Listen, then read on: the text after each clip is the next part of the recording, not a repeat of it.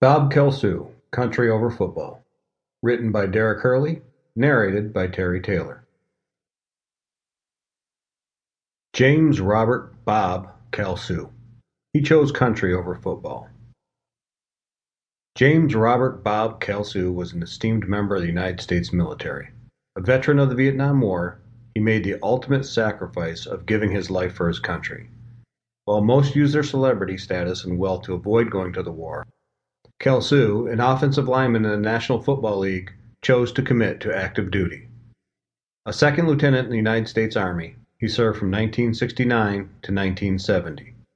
Tragically, only eight months after joining the fight, Kalsu was killed in A-Shau Valley, Vietnam.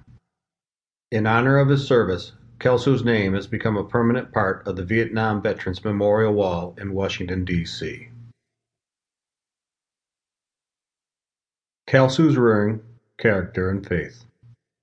Born in 1945, Kalsu was the only child of Frank and Leigh Kalsu.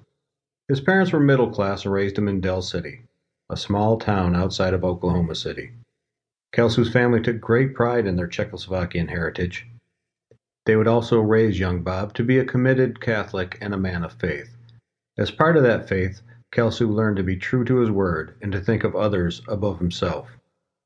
These teachings would influence him in both his football and military career, and would lead him to make the choice to serve in Vietnam. Kalsu in high school. At a young age, Kalsu became interested in all types of sports. But aspiring to be like his uncle Charles, an All American and college basketball star, he focused mainly on basketball and football.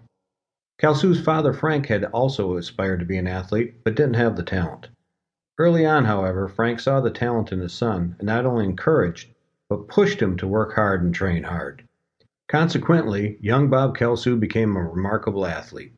While attending Del City High School, along with sports, Kalsu served as a newspaper reporter. Playing on the varsity football team, Kalsu became an exceptional player. He was an offensive lineman, but the coach would also use him to both kick and punt. Soon the word got around about his skills and abilities, resulting in many college recruiters coming to watch Kalsu play. This included the pride of Oklahoma, the University of Oklahoma Sooners, where his Uncle Charles had once excelled on the basketball team. Outside of school sports, Bob Kalsu also enjoyed bowling, golf, and playing board games.